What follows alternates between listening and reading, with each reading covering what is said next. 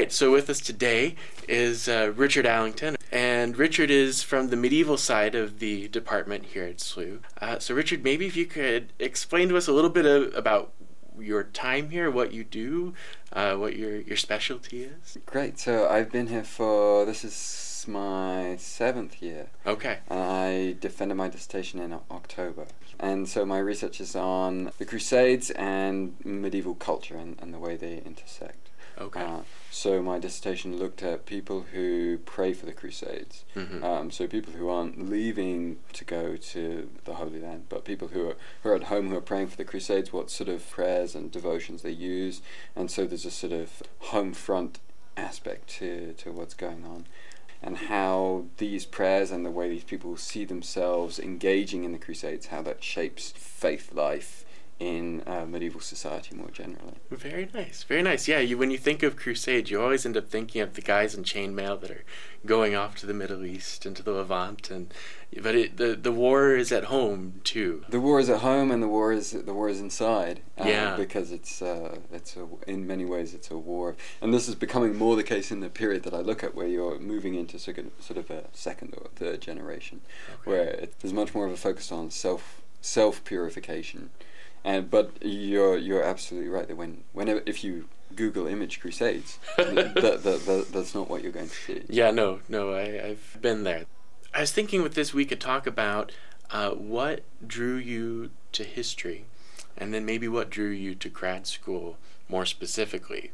So why why history? What what makes that tick for you? So I can remember being quite young, maybe maybe eight, maybe seven or eight, hmm and reading young people's books about about medieval history, Uh-huh. and uh, then into high school and reading everything I could find about the American Civil War.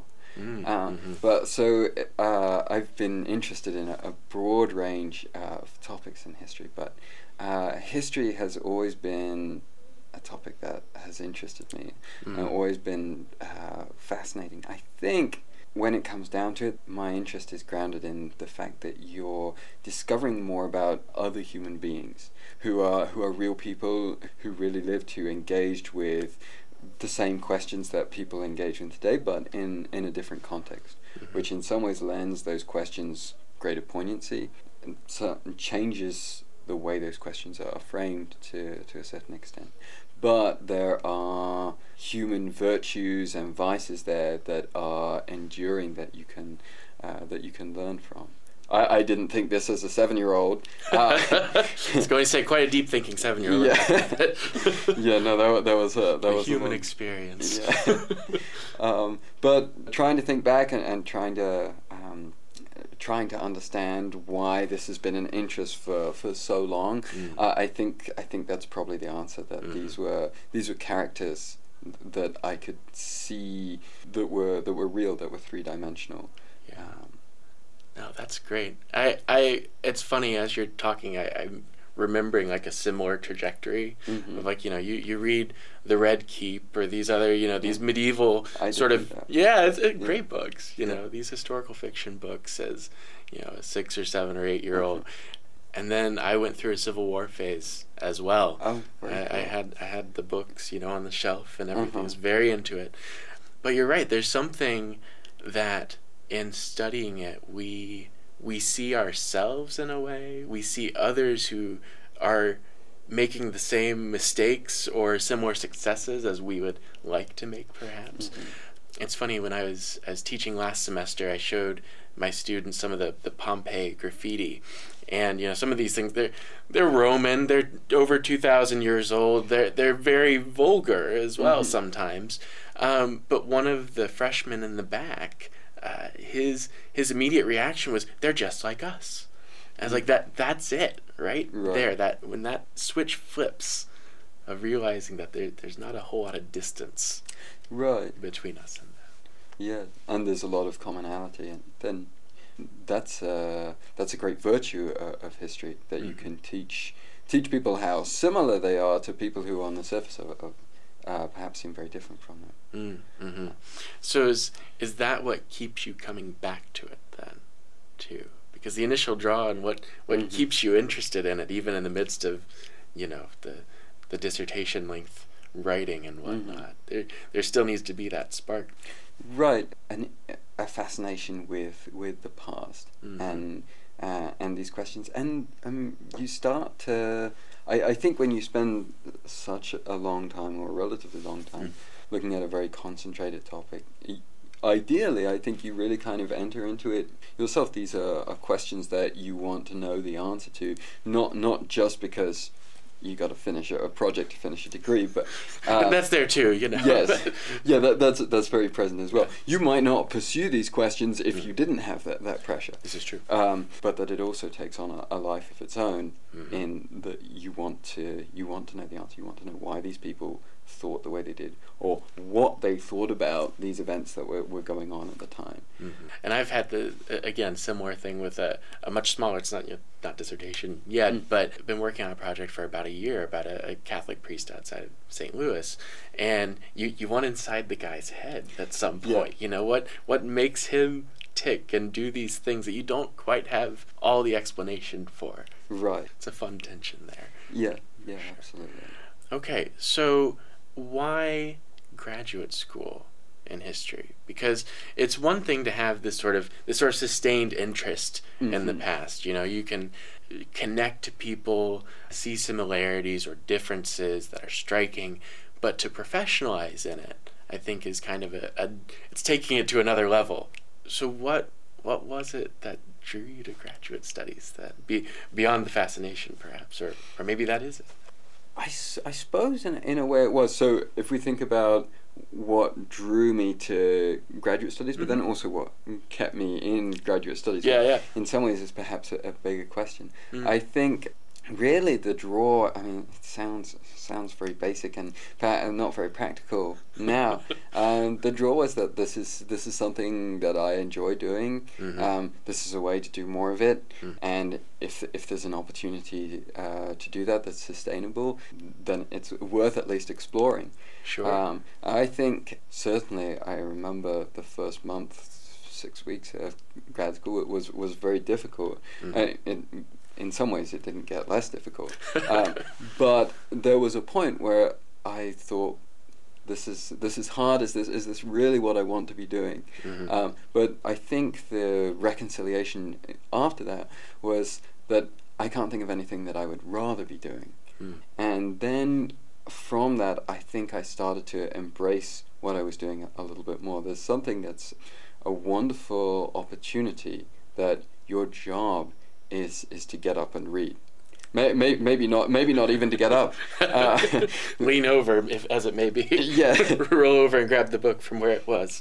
right. Exactly. To uh, that your job is your job is to read or your job is to write, and that you get to do that for for such a long time, and you have this opportunity to to form opinions or to explore ideas then uh, otherwise you really might not have the time and the, the energy to uh, to explore. Mm. Uh, obviously, you're pursuing a particular project and you have a particular specialization, but there's especially I think with, with history, there's there's something more going on where it's as we've talked about, it, it has these common values and these common questions that extend towards an interest in society or views about society and community that you're also forming as well.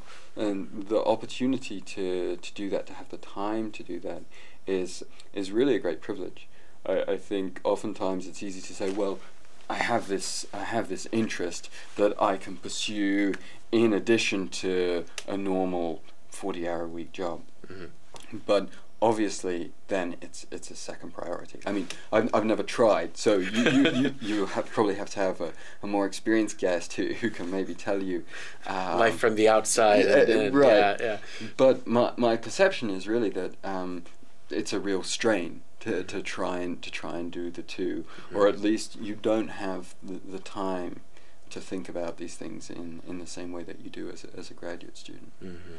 Yeah, it's it's really takes on the characteristic of a vocation in some ways. Yeah. You know, it, it where you you know the vocation you're you're called to a certain way of life for a certain amount of time, maybe for life. You know, in the case mm. of religious, but here.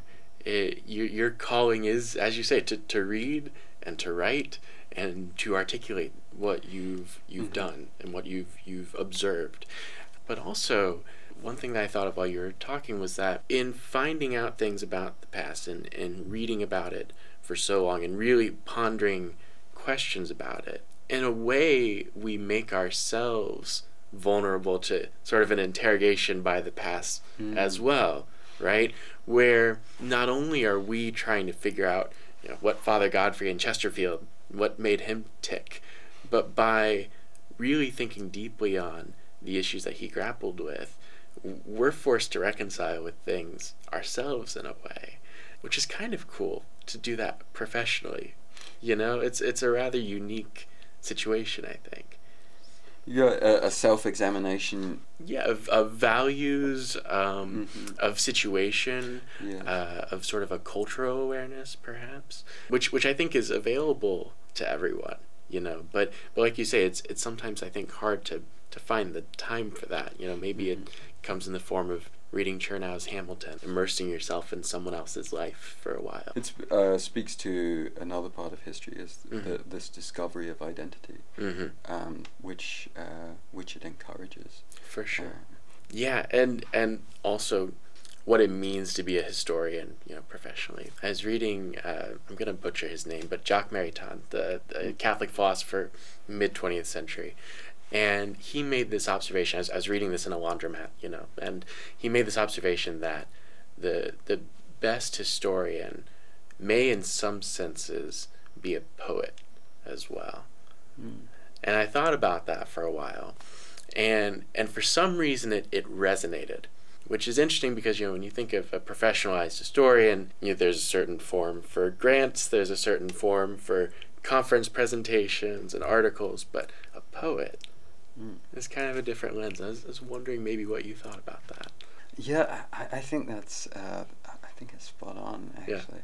I think there are maybe two aspects to it. One is that history is this blend of the uh, subjective and the objective. hmm Um, on the one hand, you cannot uh, you cannot argue without evidence. You have to you have to use the, the evidence you have and try and understand the evidence that you have. hmm On the other hand, you have to have this humility before the evidence that, on a certain level, you n- never totally understand. Hmm uh, because you're trying to understand the I- innermost thoughts and motivations uh, people, and you probably would struggle to do that with someone who uh, you meet on the street or a colleague or someone who you know very well in who's alive Sure. uh, let alone someone who's dead who lived in a very different cultural context. And so there's a way in which you have to extrapolate from what it means to be a human and extend that to this evidence that, that you have. And so you're trying to weave together the, these two parts, which is uh, which I think can be can be very poetic when it's when it's done well. It's something at the same time as you're trying to understand reality, there's always going to be this aspect of mystery. Th- There's always going to be a question, you know, one one more document, one one more insight.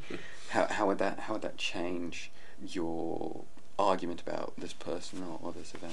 Mhm. Uh, I think actually the fact that you were reading this in a laundromat, s- i i i in in some ways, it is an example of the poetry, the poetry of being a historian and the poetry of being in graduate school. If Mm. if I- if I can assign assign yeah. you the title the title of poet, I'll take it. because you're reading what a 19th century philosopher has to say about history in a 21st century laundromat Mhm. in uh, in St. Louis hmm and you're trying to weave those things together.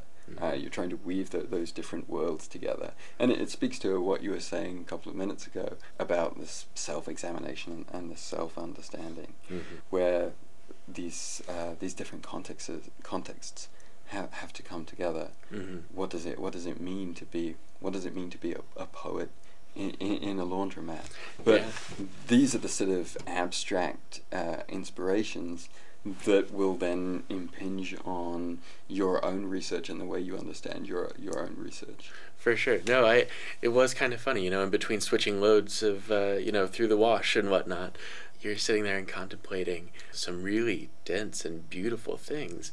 But also, you know, you're saying that there's this element of mystery always to, to Mm. our research. And I think the best poets, if, if I can use the word best, I, I love T.S. Eliot. Mm. And I think Eliot was very aware of the the mystery that sort of underlies what we do and and how we move through reality and and that all we can really do is kind of apprehend it to a certain degree we we we can grow in a sort of knowledge of it but but at first we see it you know and we we try to grapple with and reconcile with what it is we're even seeing because we don't even have a, a frame of reference sometimes. If we're if we're looking beyond the appearances of what we do and and where we are it, it takes a a different degree of of sort of contemplation really to grapple with the essences of things and the meaning of it all.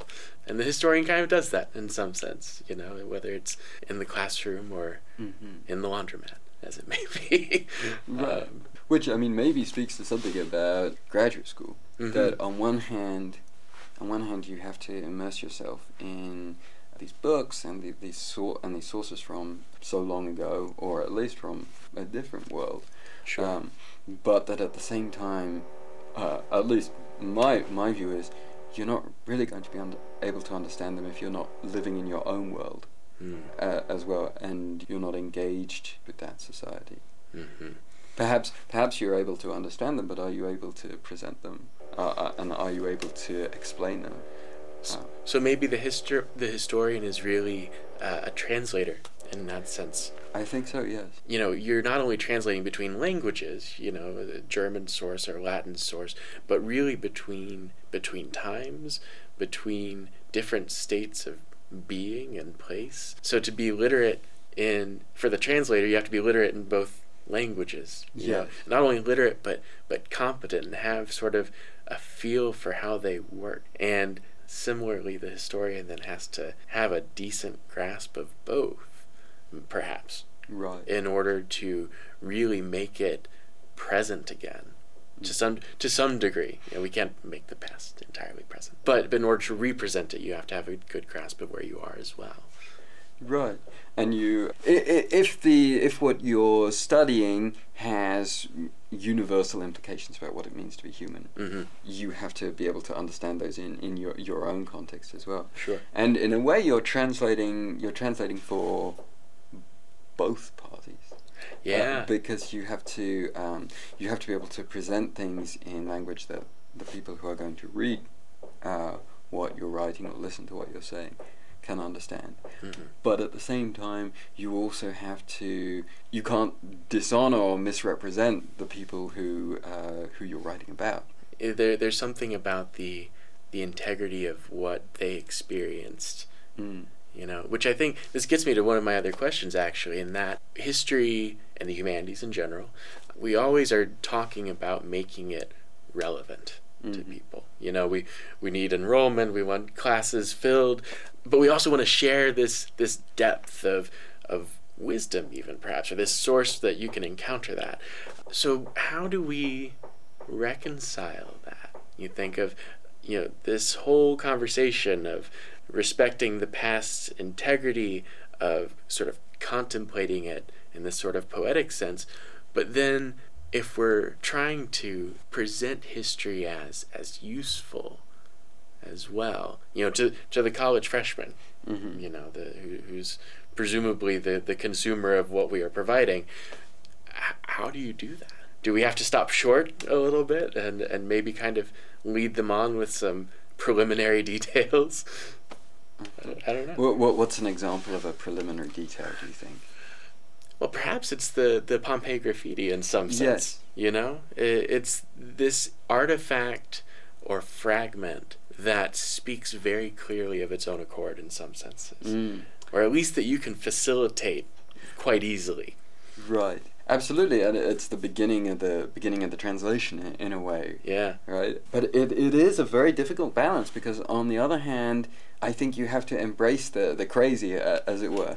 Um, Yeah. And you have to, um, you know, who who wants to just learn more about themselves, um, or or who, well, probably probably people do, but um, A handful at least. Yes, um, but who wants to learn about other people who are exactly like you? Mm. I, I- think I think very few people really do. Mhm. Um, so I, I think there's there's actually a virtue and a strength in saying these people are the same as you in that they're human, but they can have values and events that they're concerned about and priorities that are totally different from yours. And and that's okay. Mhm. Um, and that's a part of the world that you're going to live in. And that it's important for you to uh, understand that. And I, I think you should uh, kind of uh, fly fly that proudly without trying to be something that you're not. Sure, and I think that may- maybe that's the key is we we need to own where we come from in some sense. Yes. You know that it it is something quirky and strange. And the past is quirky and strange, and so are other people. So are you. You, you know, you yourself are. And so when you encounter sort of this, not to use the cliched otherness, you know, Mhm. but when you encounter this otherness of the past, you realize also that the people who are different than you now, they're also inheritors of that same strange past, you know? Yeah. And that it gives a very different understanding of, of where you are and how you relate to just people, I think, in some senses. Right, which in a way you could say is not, in quotation marks, useful. It, it's not useful in the way that some of your some of your other classes might be, Mm-hmm. but in some ways it's more fundamental. Sure, the finances class will be very, very useful. Yes. This may help you relate with your accountant in a different way. I don't, I don't know. um, um, I'm gonna switch gears entirely. This is this is wonderful. So I was I was thinking about how all of this is so great that we do with the, the encounters, the the challenges to self, but it can be draining Mhm. sometimes. Yeah. You know, uh, it's your Friday and you've read three books to prepare for Monday already. Mhm. Uh, you know, m- maybe only one book. You know, but Yes. good but draining. So how how do you approach that exhaustion or or deal with that? Do you do you sometimes have to take a step away from the historian's chair, or or is it something that you know you just kind of you, you, you, you turn the heat down on a little bit and you, you, you come back to later or I think learning how to step away is perhaps one of the most important skills about uh, being a graduate student. And I think the experiences that you gain from stepping away uh, will repay them. Uh, will repay themselves. It, Mhm. It's again, it's part of this broader picture that you're becoming someone who's going to talk about. Well, ideally, you're becoming someone who's going to talk about what humanity is. Mhm. Um, and so you have to have you have to have lived that. you have to know humanity too. Yeah, yes. But I think it's just it's it's not possible to always always be studying.